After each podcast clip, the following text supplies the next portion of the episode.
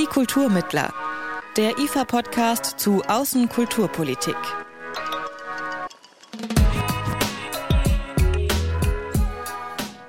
Hallo und herzlich willkommen. Ich bin die neue Stimme hier beim IFA-Podcast Die Kulturmittler. Ich bin Helena Schmidt und wer die letzte Folge gehört hat, der hat mitbekommen, Jan moderiert diesen Podcast nicht weiter. Dafür übernehme ich jetzt für ihn. Und ich freue mich auf viele spannende Themen und Gäste in den kommenden Folgen.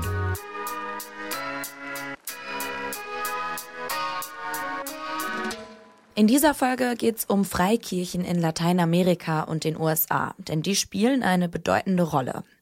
Religiöse Organisationen nehmen in der jüngeren Vergangenheit immer stärkeren Einfluss auf die Politik in den Amerikas.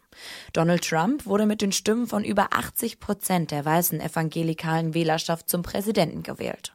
Und auch in Brasilien und Mexiko wurden mit Bolsonaro und Obrador zwei Präsidenten gewählt, die beide biografische Bezüge zu Freikirchen haben. Um mehr darüber zu erfahren, wie Freikirchen eigentlich funktionieren und welchen Einfluss sie auf die Politik nehmen, bin ich nach Bielefeld gefahren. Und da habe ich Heinrich Wilhelm Schäfer getroffen.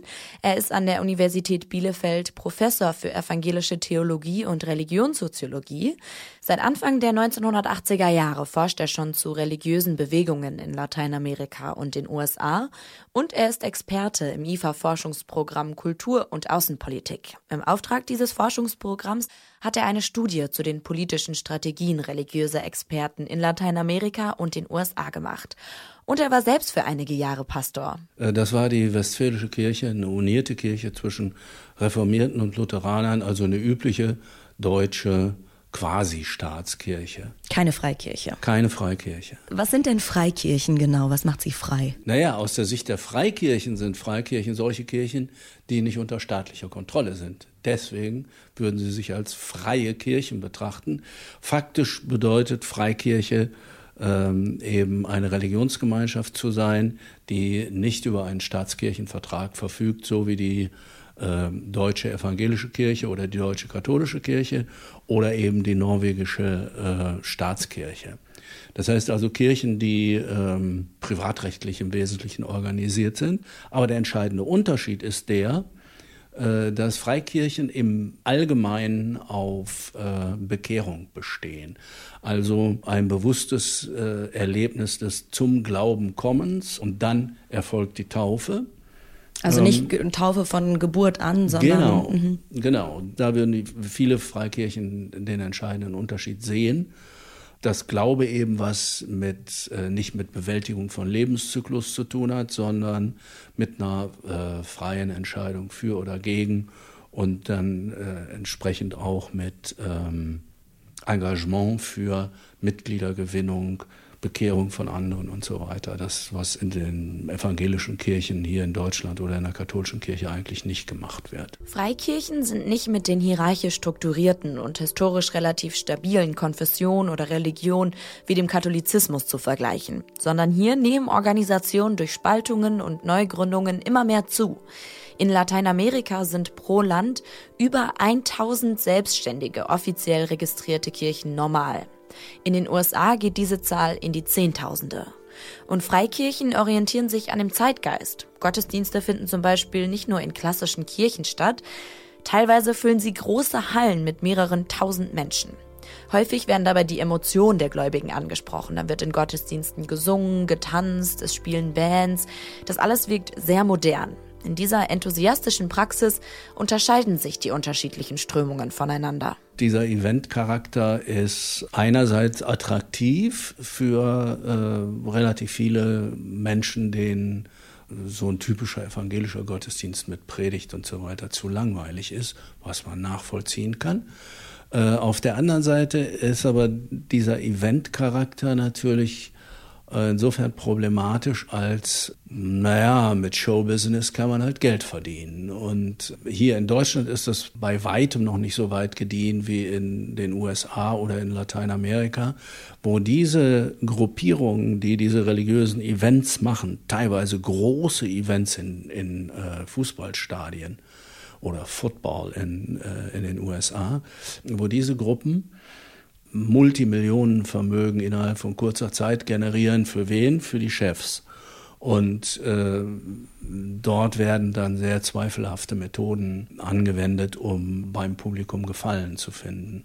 Interessanterweise sind das Gruppierungen, die sich an äh, Werten der aufsteigenden technokratischen oberen Mittelschicht orientieren. Die Leiter oder, oder die Leitungsebene von diesen Organisationen ist vielfach äh, technokratisch orientiert, kommt aus Familien der oberen Mittelschicht, manchmal sogar der Oberschicht ähm, und ist auf Generierung von äh, letzten Endes von, von Geld, von ökonomischem Kapital durch Showbusiness äh, ausgerichtet. Das bedeutet aber noch lange nicht, dass man das von, vom Gros der, äh, der Kirchen sagen könnte, also der Freikirchen in Lateinamerika oder in den USA, die äh, ähnliche gottesdienstliche Formen haben. Also wenn man in, in der gesellschaftlichen Unterschicht schaut, dann sieht man, äh, dass diese Formen äh, von enthusiastischer Gottesdienstpraxis oftmals mit einer starken Aufwertung ähm, der eigenen Person verbunden sind.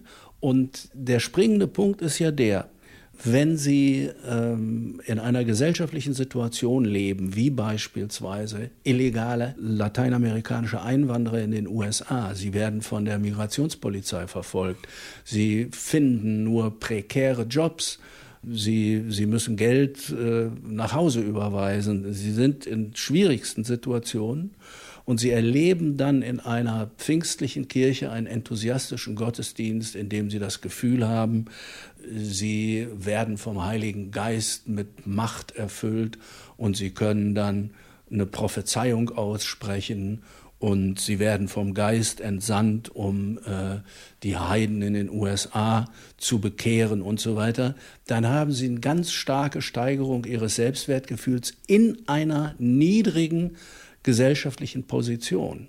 Wenn sie aber in einer sehr guten gesellschaftlichen Position sind und bilden sich dann ein, dass Gott ihnen direkt irgendwelche äh, Geheimnisse erzählt oder äh, vielleicht Befehle erteilt, dann haben sie viel Handlungsspielraum um diese Überzeugungen dann anderen aufzuoktroyieren oder beispielsweise politische Programme zu entwickeln oder Werbung zu machen für bestimmte politische Parteien. Das in den USA liegt das auf der Hand, sind die Republikaner.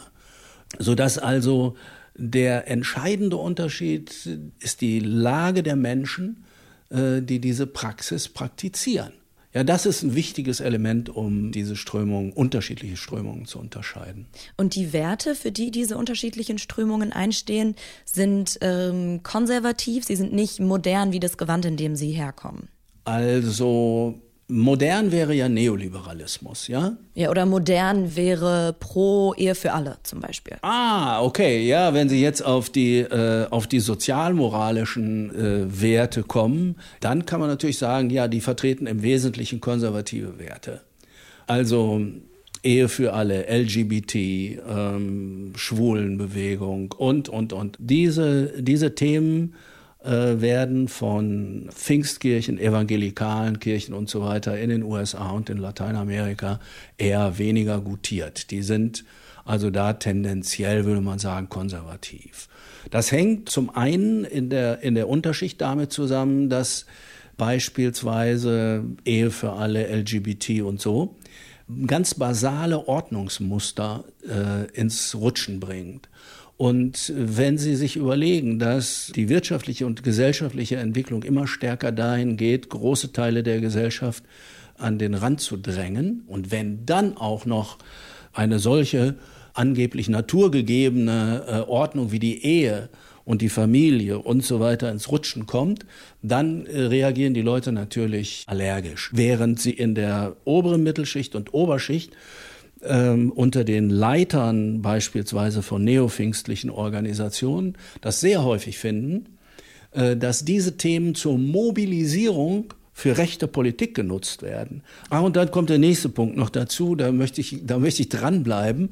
Wenn Sie die gesellschaftliche Entwicklung betrachten in den letzten 30 bis 40 Jahren, dann hat sich im Bereich Wirtschaft und Gesellschaft der Neoliberalismus als ganz besonders modern herausgestellt weil er nämlich überall die Gesellschaften dominiert und vom Internationalen Währungsfonds über die Restrukturierungsprogramme und so weiter und so weiter äh, Ländern in der dritten Welt aufgedrängt wurde. Und da haben sie wiederum einen interessanten Unterschied, der sich in der religiösen Szene niederschlägt. Starke Befürwortung von neoliberalen Politiken in oberen Mittelschicht und Oberschicht. Und in den unteren Schichten ist es so, dass äh, Victim Blaming betrieben wird. Die Opfer werden äh, beschuldigt, selber schuld zu sein an ihrer Situation.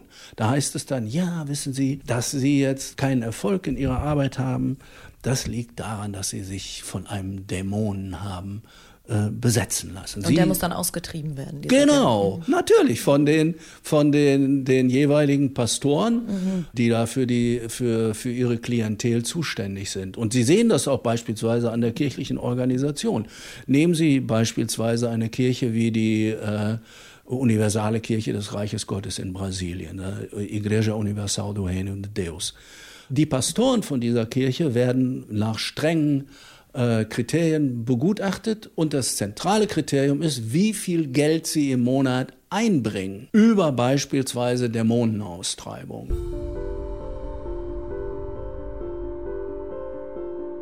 Also fassen wir bis hierhin mal zusammen. Es gibt sehr viele unterschiedliche freikirchliche Strömungen. Und einige davon legen Wert darauf, dass ihre Mitglieder viel Geld bezahlen. Davon profitieren dann die führenden Personen dieser Kirche. Das zeigt laut Heinrich Wilhelm Schäfer, wie sich die kapitalistische Marktwirtschaft auch in den Freikirchen niederschlägt. Kommen wir zur politischen Bedeutung. Die hat in Lateinamerika und den USA in den letzten Jahren zugenommen. Ich habe die Präsidenten eben schon erwähnt. Bolsonaro zum Beispiel, der brasilianische Präsident, ist zu den evangelikalen Baptisten konvertiert. Und die Evangelikalen, die haben mit ihren Stimmen maßgeblich dazu beigetragen, dass er die Präsidentschaftswahl gewonnen hat. Deshalb habe ich mit Professor Schäfer über den Einfluss gesprochen, den Freikirchen auf die Ausgänge von Wahlen haben in Lateinamerika und den USA. Also bei Bolsonaro äh, haben Sie ein ganz starkes Beispiel von heftiger Mobilisierung. Es ist verboten, laut Verfassung äh, von der Kanzel runter von Politik zu reden. Hat sich kein Däubel dran gestört.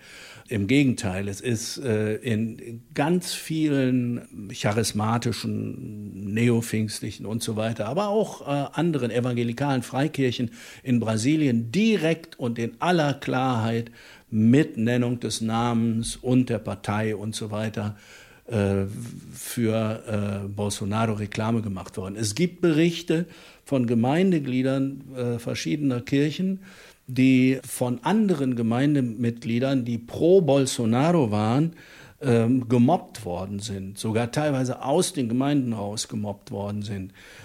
Die Igreja Bautista Lagoinha zum Beispiel hat starke Propaganda, Wahlpropaganda gemacht. Die haben sogar Bolsonaro zur Radikalisierung seiner Maßnahmen gegen Kriminalität aufgerufen. Schickt die Polizei in die Favelas, schießt die Leute, lasse die Leute direkt ins Gesicht schießen und so weiter. Das wurde von der Kanzler runter verkündigt. Das brutalste politische Propaganda betrieben worden. Das heißt also, es gibt einen Einfluss darauf, wer gewählt wird und gibt es auch einen direkten Einfluss darauf, was auf der politischen Agenda steht. Also zum Beispiel in Brasilien, da stellen die Evangelikalen ja auch einen Großteil oder einen Teil der Parlamentarier.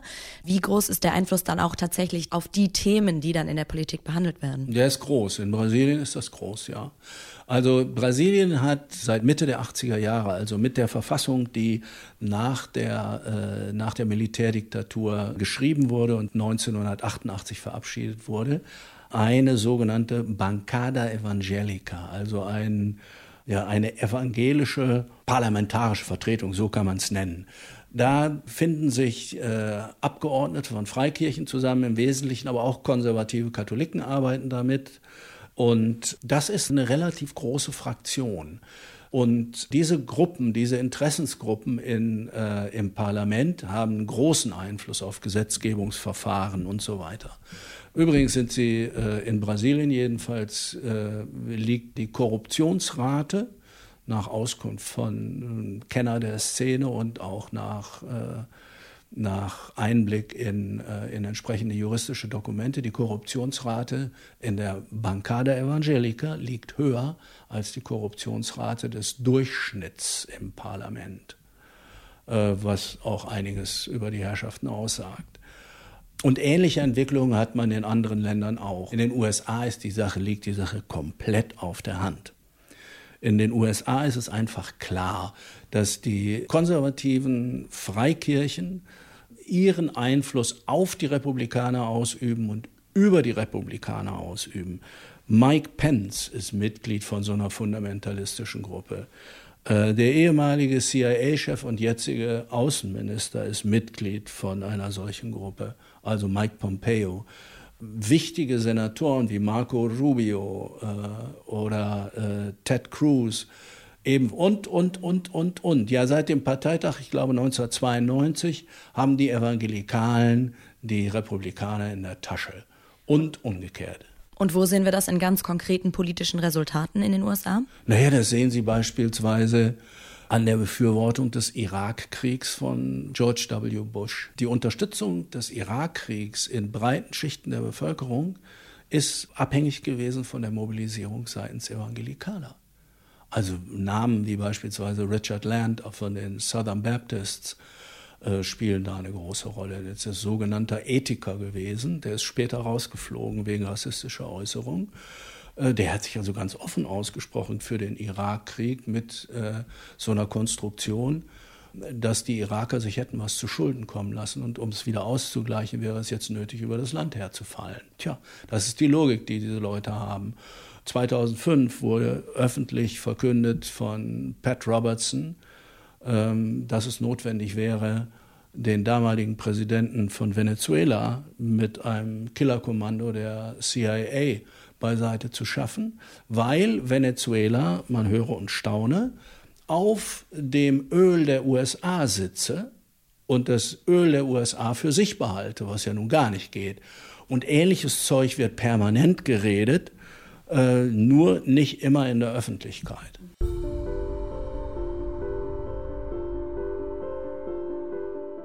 Solche Einflüsse haben dafür gesorgt, dass US- und lateinamerikanische Protestanten vor allem als Akteure der religiösen Rechten in die öffentliche Erscheinung getreten sind. Das muss aber nicht heißen, dass freie Kirchen durchweg fundamentalistisch und nicht friedensaffin sind. Das stellt die am Anfang erwähnte Studie von Heinrich Wilhelm Schäfer fest.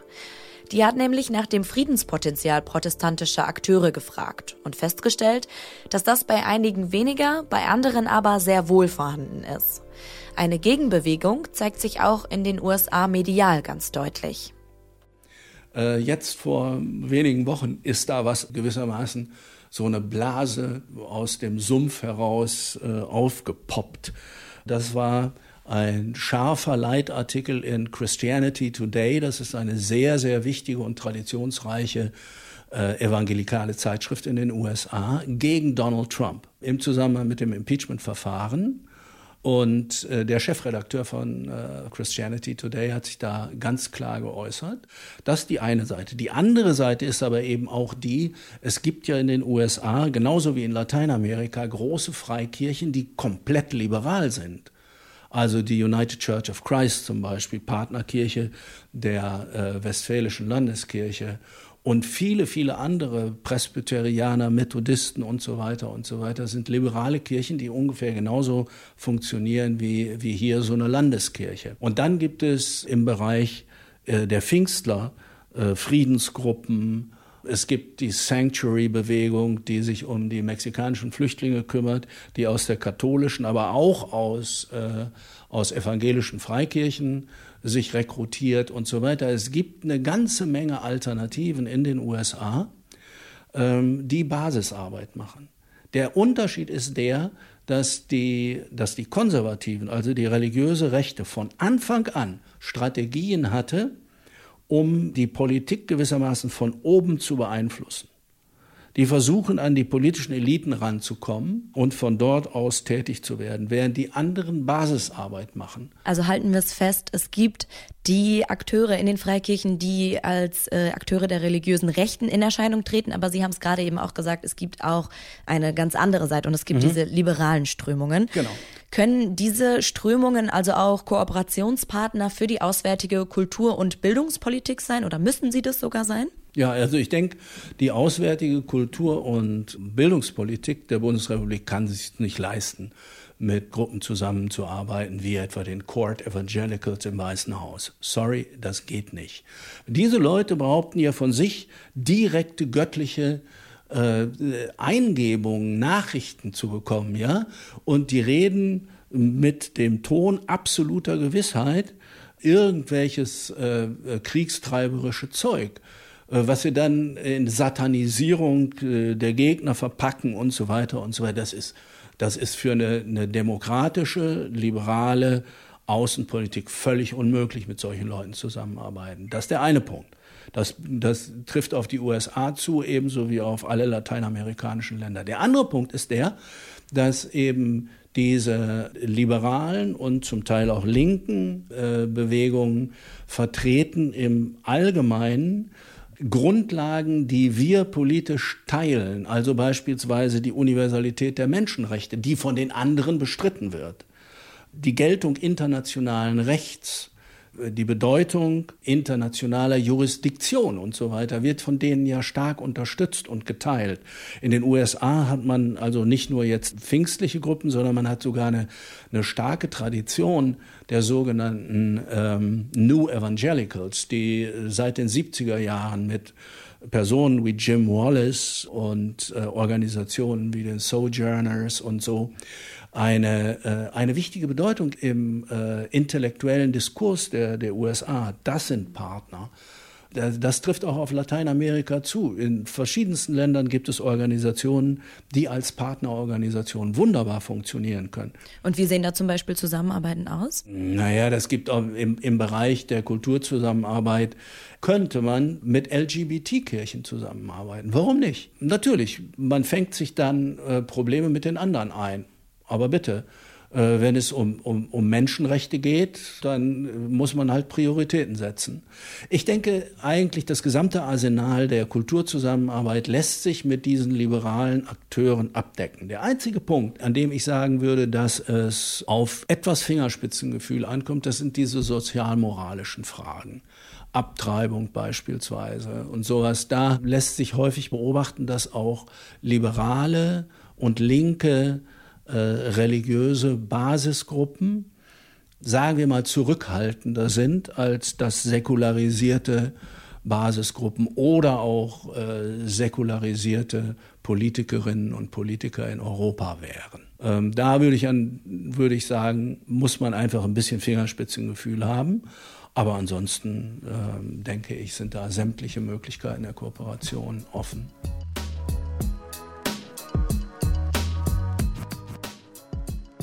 Also, religiöse Akteure haben in Gesellschaften starke Orientierungsfunktionen. Schließlich entscheiden sich die Siegeschancen der Parteien nicht zuletzt im religiösen Feld. Religiöse Rechte machen aber nur einen Teil des Protestantismus in Lateinamerika und in den USA aus. Ein anderer Teil ist durchaus offen für internationale Zusammenarbeit. Mehr dazu könnt ihr in der Studie lesen, die Professor Schäfer für das IFA geschrieben hat. Ihr findet sie auf publikation.ifa.de. Da könnt ihr euch das PDF kostenlos runterladen. Das war also meine erste Folge von Die Kulturmittler. Ich fand es sehr spannend, bin aber auch gespannt, was ihr davon haltet. Das könnt ihr uns jetzt ganz einfach mitteilen. Schreibt uns dazu gern eine Mail an podcast.ifa.de. Wir hören uns dann wieder in der nächsten Folge Ende März. Bis dann. Die Kulturmittler der IFA-Podcast zu Außenkulturpolitik.